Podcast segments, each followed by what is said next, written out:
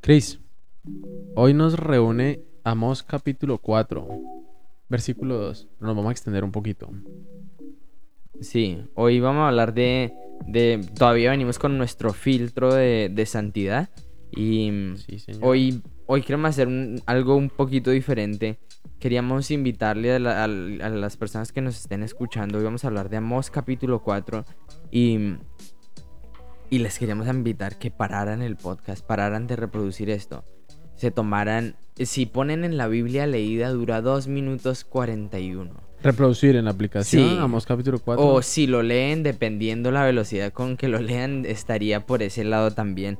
Eh, queremos invitarle al que nos esté escuchando, a don Carlos y a- al resto de oyentes, eh, que, perdón, que se tomen, está bien, está bien, que se tomen tres minuticos para leer Amos capítulo 4, que nos confundamos juntos porque es súper confuso. Súper Y una vez esté leído eso, entremos a, a estudiar eh, la palabra de Dios juntos, lo que dice en Amos 4. Entonces paramos y le... Mentira, Nosotros seguimos, pero ustedes paran. Este es el momento de pausa. Bueno, Y ahora que, ya- ahora que vuelven con nosotros, ¿cómo les fue? Bien, deberían no, haber sí. parado y, y- y volvieron. Sí, entonces Santi, ha- hablemos de, de, de Amos, hablemos un poquito de, de, eh, del, del perfil de la persona que nos está hablando acá. Bien. Amos, profeta considerado uno de los profetas menores y cabe, cabe resaltar que menor porque su libro es pequeño, pero todos los profetas tienen un nivel de importancia suprema porque era el, era el Señor hablándole al pueblo en el momento. Amos, profeta, Profeta, Dios hablando a su pueblo. Dios hablando a su pueblo, un hombre que no se consideraba profeta a sí mismo. Él, su, su llamado un poco era con el ganado, era ganadero. Y de hecho lo, lo acaban de leer, esperamos que lo acaban de leer, pues que la primera referencia que hace en este, en este capítulo 4 es eh, vacas de Bazán. Pues Oiga, Yo- dato, la Dato. cultura de mi esposa, llamar a una persona vaca es, una, es un insulto, pero de los altos. ¿Sí? de eh, una grosería tremenda. Entonces es como para que nos cuiden de eso. No, y en, la, en esta época él, él está haciendo una referencia que la gente entiende. Nosotros hoy nos toca ir a buscar la referencia, pero entonces este es ese hombre, un hombre que yo creo que como, como todos los profetas, ¿quién quiere ir a lanzar un juicio contra su pueblo? Nadie lo va a querer a uno por lanzar un juicio contra su pueblo. Y, y lo que el Señor buscaba con los profetas, Cristian David, era que el pueblo se arrepienta. Van, esto es lo que va a pasar. Yo no quiero que pase, pero esto es lo que va a pasar porque sus actos los están llevando a esto. Y el profeta constantemente está hablando de eso. Ya, ya vamos a entrar un poquitico más porque este capítulo es bastante descriptivo, pero en, en cuanto a qué es lo que no hizo el pueblo y qué es lo que va a pasar. Pero ese es un poco el contexto. Un profeta, Dios hablándole a su pueblo a través de una persona, este hombre ganadero, con una terminología bastante ligada a su, a su llamado. Y ahí estamos. ¿Qué, qué me cuenta? Bueno, entonces nosotros empezamos a ver que empieza con la referencia vacas de Bazán que viven en el monte Samaria, que oprimen a los desvalidos y maltratan a los necesitados y empieza a decir la cantidad de cosas que este grupo de personas estaba haciendo. Sí, Nosotros sabemos cuando leemos otros capítulos y después nos dice que es Israel. Los Sí. israelitas son los que están haciendo lo malo, están haciendo lo que a Dios no le gusta y hay un pedazo en el que parece como dice, vayan a Betel en el en versículo 4, vayan a Betel y pequen, vayan a Gilgal y sigan pecando, ofrezcan sus sacrificios por la mañana y al tercer día sus diezmos. Entonces parece como algo bueno, pero a la vez suena con un tono un sarcástico. como que están haciendo algo malo. Entonces, eh, esto no es de conocimiento general, sino investigado era que ese no era el lugar donde ellos tenían, eh, Betel no era el lugar donde ellos tenían que presentar la ofrenda, ni era la clase de ofrenda que tenían que que el presentar. Señor estaba... Y, y- Esperando. y les dice, vaya, háganle, hagan eso todo que están haciendo mal, háganlo, porque le están metiendo la pata. Y, y eso, que lo vamos a encontrar varias veces en el capítulo, lo afirma el Señor omnipotente, o lo afirma el Señor, o así dice el Señor. Y tener en cuenta, Chris, que para nuestros oyentes lo que está pasando en este momento de la historia es que hay un rey que militarmente es bastante exitoso. Entonces el pueblo no está pasando las amargas acá, ¿sí? También, sí. El, el tema de, la prosperidad, las vacas gordas es porque pues que hay prosperidad, las cosas están yendo, eh, si hablamos como, como país, que en esta época no se entendía igual, pero como país las cosas van marchando bien. Pero también cabe resaltar que el, el reino del pueblo del Señor ya aquí está dividido. Está Israel y está Judá. Y el primer capítulo nos muestra qué rey está en dónde, pero las cosas en líneas generales van bien. Esto no es porque las cosas estén yendo mal. Y primer matiz, ¿qué le deja ver que, haya cierta prosperidad o que no nos deja ver? Bueno, nosotros vemos que ahí la, la prosperidad es lo que está pasando, pero tal vez del pasaje no es algo que nos deja verlo así. Entonces miremos un poco de las cosas que dice. Eh, Dios les dice, así dice el Señor, los hice pasar por hambre y no se volvieron a mí, afirma el Señor. Eh, yo lo tengo aquí resumido. Le retuve la lluvia y estuvieron con sed y no se volvieron a mí, dice el Señor. Todo suena que estos son momentos duros, pero pues eh, castigué los campos con plagas y sequía y no se volvieron a mí. Les mandé plagas de y no se volvieron a mí. Les envié destrucción y no se volvieron a mí. Y los compara a Sodoma y Gomorra, lugares que por su pecado eran conocidos y fueron destruidos. Está diciendo que están haciendo las cosas mal y mal y mal y mal. Sí, ese es un lugar que culturalmente cualquier persona en ese momento, uy, me están comparando con Sodoma y Gomorra, me están comparando con con algo malo. Eso en el momento era reconocible. Y nosotros un poco, si hemos, si conocemos la historia de, de Soma y Gomorra, también entendemos que nos están diciendo que, baila, vamos mal. Claro, y nosotros una de las cosas que podemos ver acá acerca de, del Señor y de nosotros en relación al Señor es que eh, la prosperidad económica, militar, lo que sea, que me estén saliendo las cosas bien, no es un indicador directo de que Dios está de mi lado, que yo estoy del lado del Señor. Porque vemos a Israel donde están bien militar y económicamente y el Señor claramente les está diciendo no estoy de su lado y ustedes no están de mi lado. Y no estamos diciendo que sea malo, que las cosas vayan bien militar, económica, social, familiarmente, no. Y esa es la otra cosa, porque también les está diciendo, hubo tiempo en que les retuve la lluvia, pasaron por hambre, les fue mal en toda esa y no estaban con el Señor. Entonces, lo que nosotros... Claro, lo que no, no, se trata de que más tenemos y que tenemos menos, de cómo estamos caminando en santidad.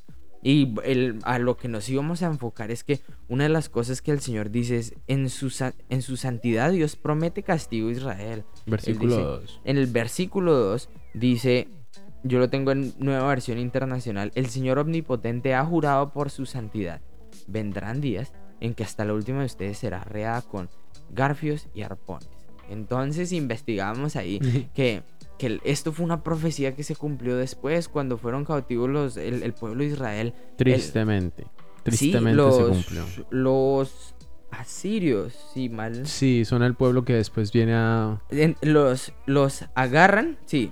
Los agarran y el sistema de de atraparlos y ponerlos a caminar como esclavos era un sistema que tenía garfios y arpones. Entonces es un garfio para un garfio es como un cosito, como así, como, estoy haciendo la mano en este momento. cuando uno ve la mano del pirata que no tiene mano y tiene un gancho, ese es el garfio. Exacto, sí, de ahí viene ese es el garfio. Ese es y, y un sistema de garfios y arpones con el que los, los llevaban y, y pues eso es supremamente específico lo que está diciendo años atrás y, les está, y lo que les está diciendo es arrepiéntanse, acérquense al Señor. lo que ustedes estén viviendo de prosperidad o no prosperidad no es indicador de que ustedes estén caminando con el Señor ni que estén caminando en santidad. Eso es un mensaje claro de lo que está ahí pasando. Y difícil ver que las cosas van tan mal que el Señor está mostrando hacia dónde va a desembocar, pero también qué más podemos esperar, ¿no? De un pueblo que el Señor está hablando y no está escuchando, está reteniendo y el pueblo no está escuchando. Y yo me pongo a pensar, Chris, ¿cuántas veces somos así? ¿Cuántas veces creemos que, claro, vamos bien económicamente, nos sentimos que vamos bien en tal cosa, pero en el fondo sabemos que el Señor nos está diciendo, hombre, no, por ahí no es, hombre, arrepientas y recordar que arrepientas es que voy por un camino y es cambiar de camino, pero no hacia derecha o hacia izquierda, no es parar y devolverme. Porque si voy mal, la mejor manera de ir bien es devolverme todo lo que voy mal. Y arrepentirse es devolverse. Y el Señor está apuntando a eso y el pueblo nada. Y yo le mencionaba el tema del profeta, la función del profeta, porque a mí me parece que tenemos cierto concepto de profeta que como que se va a cumplir lo que dice y me va a decir, me va a sacar a cuentas mi pecado y me va a decir, pero en verdad es una figura hermosa. Es el Señor diciendo, para allá va. No porque yo quiero que para allá vaya, yo no le estoy diciendo lo que quiero que pase, yo le estoy diciendo lo que va a pasar si no cambia. Y eso es muy diferente. Una cosa es yo decirle, esto le va a pasar a, hombre, es que ¿qué más, qué más espera que le pase? Uno más uno es dos. Sí, pues, y, uno bravo porque le dicen que es dos, pues obviamente es dos, pero pues... Usted quiere que me pase el dos. Exacto, no, el Señor claramente no quiere que pase el dos. Y yo, me, este, este texto me pone a pensar un poco, perdón. Charlie el sonidista nos acaba. eh, no, yo, el Señor nos está llamando a lo contrario. Yo quiero dar aquí el toque, el, el toque esperanzador que el Señor le dio al pueblo, lo quiero. Si nos saltamos rápidamente al versículo 4 del capítulo 5, dice, yo estoy leyendo Reina Valera 1960, pero así dice Jehová a la casa de Israel, buscadme y viviréis. No busquéis a Betel, ni entréis a Gilgal, ni paséis a Berseba, porque Gilgal será llevada en cautiverio y Betel será desechada. Versículo 6, buscad a Jehová y vivid. Buscad a Jehová y vivid. El Señor está diciéndole al pueblo que lo busquen para que tengan vida. Pero no.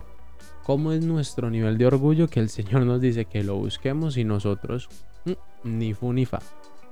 Entonces, eh, Santi, si nosotros empezamos a encerrar ideas, una de las, una de las cosas principales que nosotros vemos acá es que una es el, momento, el momento de nuestra vida no es un, indicador directo de, de, nuestra santidad, de nuestro caminar con el Señor. Nosotros en realidad para caminar con el Señor toma otras cosas, toma muchas cosas de las que Jesús nos habla em, en, en, su palabra, cuando nos habla, cuando Él estuvo en la tierra en forma de Jesús, habló muchas cosas de cómo es vivir en santidad. Otra de las cosas que nosotros vemos es que em, en, en su santidad Dios promete algo. Como había pecado, el pueblo no se podía acercar a Dios. Y, y, al haber pecado y ellos no poderse acercar al Señor, el Señor promete un castigo. Y, y básicamente es los mismos términos que nosotros tenemos hoy. Nuestro pecado no nos permite acercarnos al Señor. Pero esto es una promesa y nos está apuntando hacia adelante. Así como se cumplió el hecho de que ellos estuvieron encadenados y que fueron cautivos y, y todo eso. También hay una promesa que venía adelante que era Jesús. Ese que iba a tomar la culpa, ese que iba a tomar el castigo para que nosotros no lo viviéramos. Porque nosotros no podemos acercarnos a la santidad del Señor.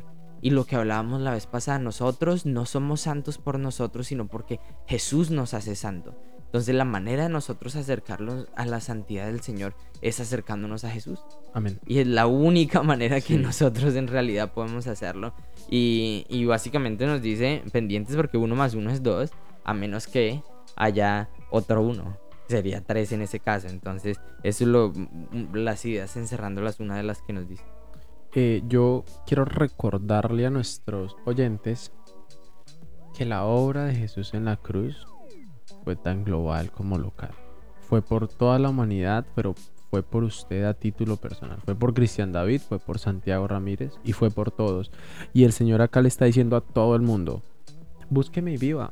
Eh, yo creo que estas palabras son vivas hoy en día. El Señor, si lo buscamos, vamos a vivir. Y si lo buscamos como, como nación, si lo buscamos como pueblo, si cualquier persona lo busca. Sí. Todo está apuntando a Jesús. Es que todo apunta, todo apunta a Jesús. Y es esperanzador. Oyentes, estamos haciendo las cosas mal y el Señor nos ha puesto indicativos. Paremos y volvámonos a Él. Busquémoslo. ¿Vamos bien?